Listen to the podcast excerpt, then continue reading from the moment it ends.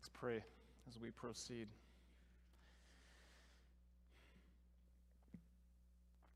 Holy Spirit, we ask you again for a fresh encounter with your presence and with your voice. We pray that you speak to each and every one of us that which you would have us hear and shape us in the ways that you would have us grow. That more and more we may reflect the Lord Jesus Christ. Empower us as we seek to follow him, we pray. Amen. A couple weeks back, I mentioned to you um, how much people in, in the, this country spend on weddings, the average cost of weddings. Um, but it's, and while it's certainly a day worth celebrating, um, you know, Kristen and I were very intentional about our reception and the details we wanted so that people have a good time. Uh, there is something that, that um, we would remind our friends of from time to time. Uh, after we got married, sometimes we would, uh, you know, we'd have a friend who was in the middle of planning a wedding. And if, if, if, uh, if in those conversations, as they were sharing with us, um, especially if they were like stressing out over a detail or a dilemma, trying to figure out, well, should I go with this or with that? Kristen would remind them, and she uh, of well, an important detail. She would tell them, just remember, this is one day, one day in your life together, and and while it's very much worth celebrating, the point she was making was don't go cleaning out your savings just to get the fancy dishes that no one's going to remember. It's one day. Yes, celebrate. Yes, have fun. But and there will be joy on that day as there should be. But the joy that will continue is the joy from the relationship and that is what's important. And that's the joy that's going to last throughout your life together. That's what she was trying to communicate.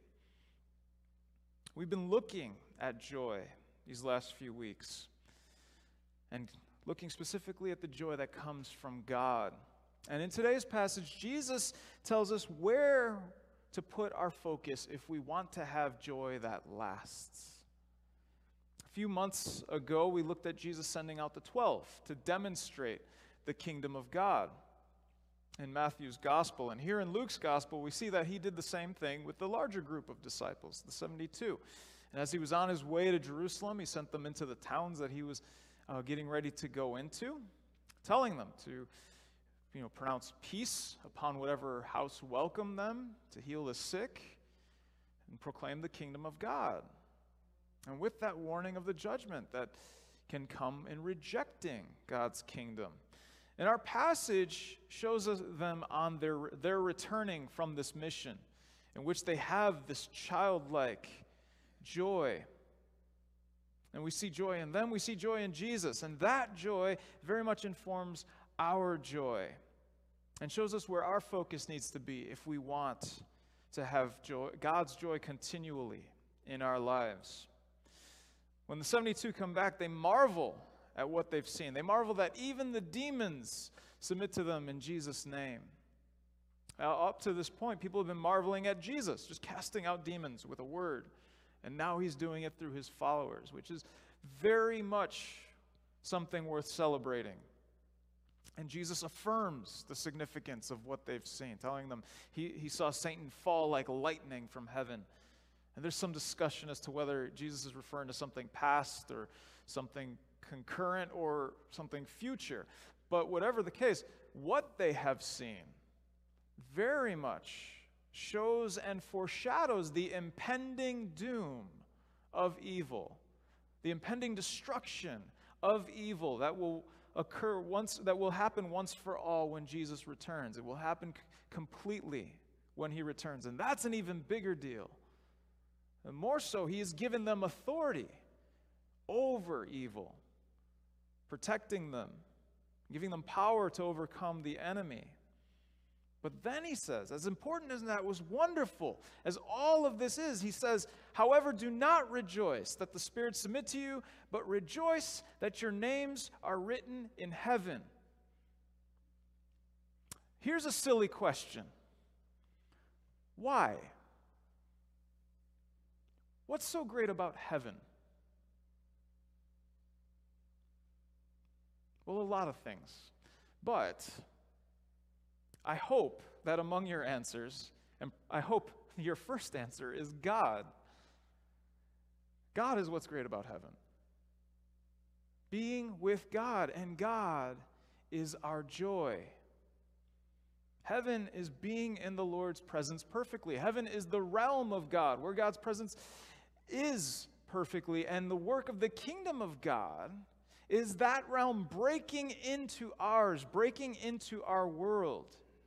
But it all points to God. Heaven may be a lot of wonderful things, but before anything else that we might imagine it being, it is being with God. Revelation paints a picture of the fullness of God's kingdom being united with earth. This is what God is working toward. Bringing the realm of heaven and uniting it with earth perfectly, where, where, the heaven, where we see the Heavenly Father and Jesus ruling, and evil completely defeated, and only God's good goodness being known. Casting out demons is great.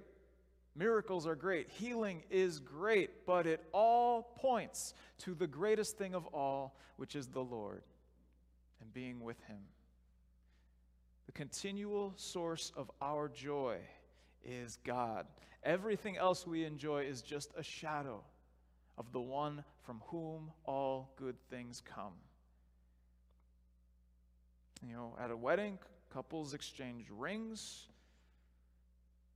those rings might be quite pricey sometimes and quite beautiful, but no couple thinks that those rings are the point.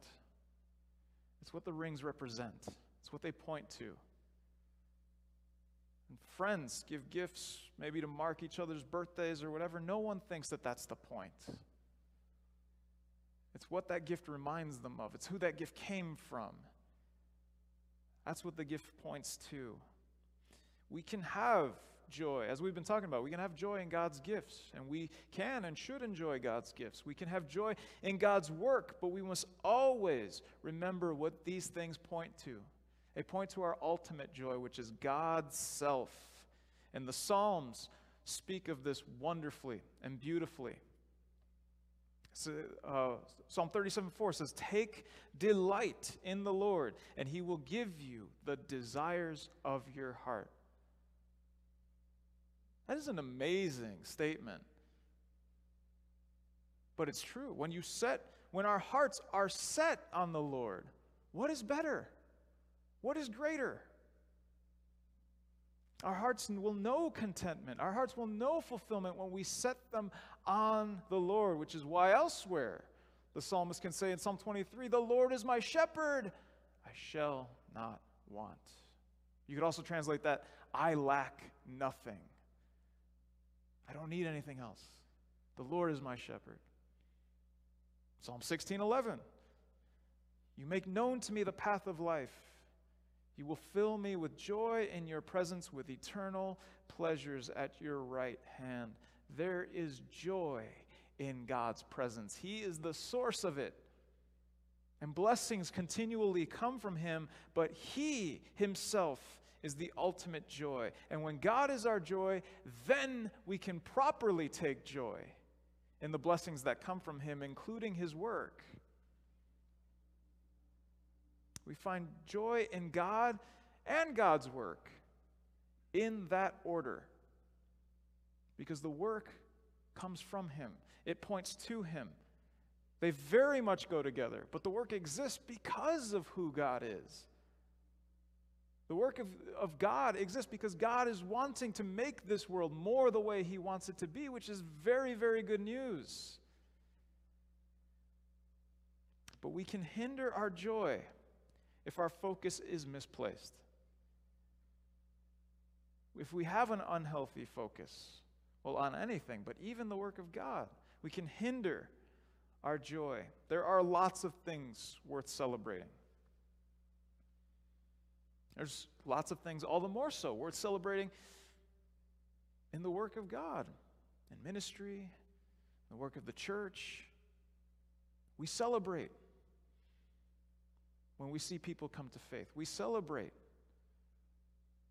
when we see prayers answered. We celebrate when we see miracles happen. We celebrate when God moves through us. We celebrate when God provides through generous giving or, or, or when God grows our, our, our, our church communities. We celebrate these things, but none of them are the point. As good as those things are. And so, if we have an unhealthy focus on these things, we can either lose our motivation because what is the point? The reason we do any of these things, the reason we seek any of these things is because of who God is. Or, on the other hand, we can have an unhealthy focus in the sense of trying to use these things to elevate ourselves. Similar to what we, what we talked about with rituals and practices last week. But Jesus cautions them. Consider, Jesus cautions them about putting an unhealthy focus, in their case, on exorcism, on casting out evil, on bringing fr- of, of, of, of freedom being brought to someone under demonic oppression. Which shows us that even miracles, as wonderful and as good as they are, they can be an we can have an unhealthy focus on them. And again, Please don't get me wrong. Miracles are good. Pray for miracles. Our God does miracles. Amen? But they are not the point. When you see one, when you see God move powerfully, celebrate by all means and praise God for it. But remember where it comes from. That's the message of the 72. When Jesus, Jesus tells them, heal the sick. And when it, when it happens, tell them the kingdom of God has come upon you. That's what's happening. They are encountering the work of God. And the kingdom points to the king. But when we keep our eyes on him, when he is our focus, we delight in the work because he is in it. And the Lord delights that we are doing the work with him.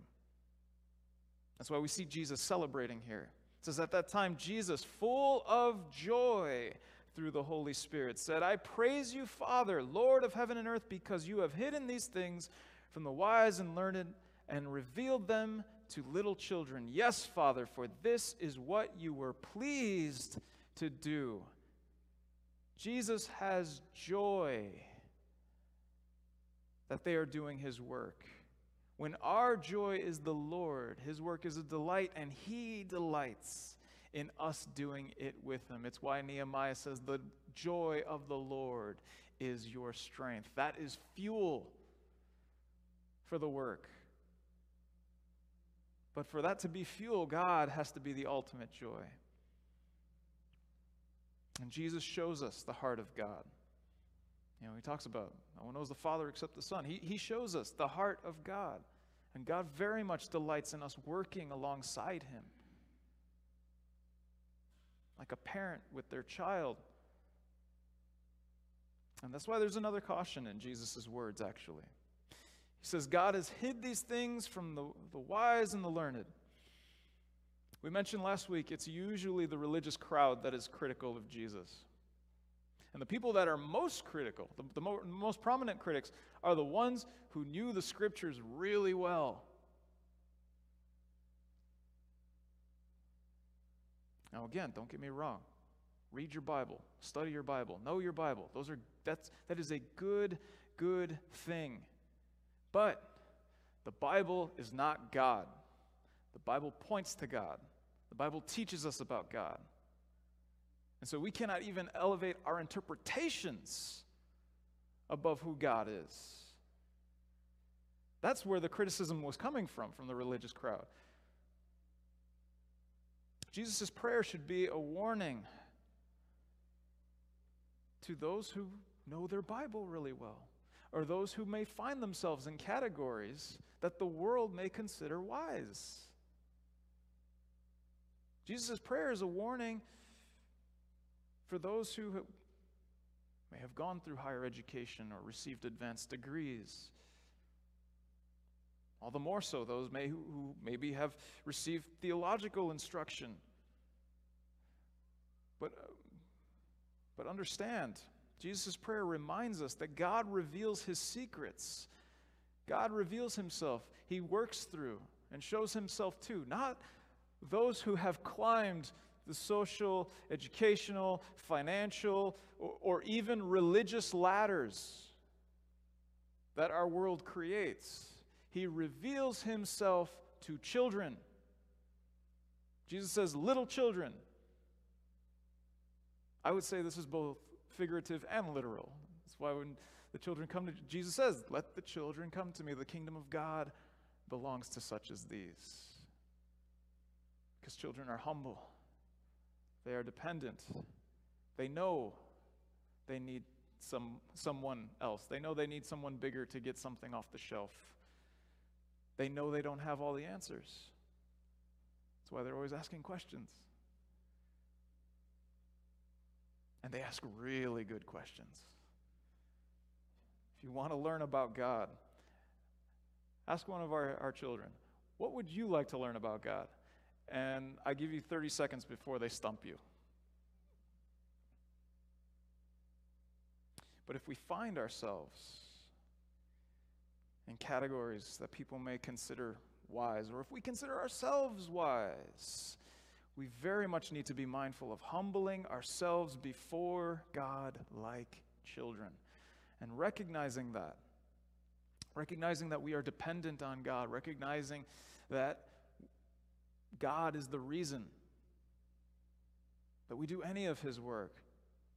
And making Him the ultimate joy, it fosters that. It fosters that dependence, it fosters that humility. And that's why Paul says, Again, we looked at this verse before. It's worth looking at again. That's why Paul says in Philippians 3 What is more, I consider everything a loss because of the surpassing worth of knowing Christ Jesus my Lord, for whose sake I have lost all things. I consider them garbage that I may gain Christ. The Lord Jesus Christ is the point. He is our joy, and knowing Him is of surpassing worth. If something is not Him and is getting in the way, it is not worth it. His death and His resurrection allow us to know the joy that, in, that we get to be with Him. We get to be with God. We get to live life with God now, and we have the hope of living life with God into the life, of com- into the life to come for all eternity.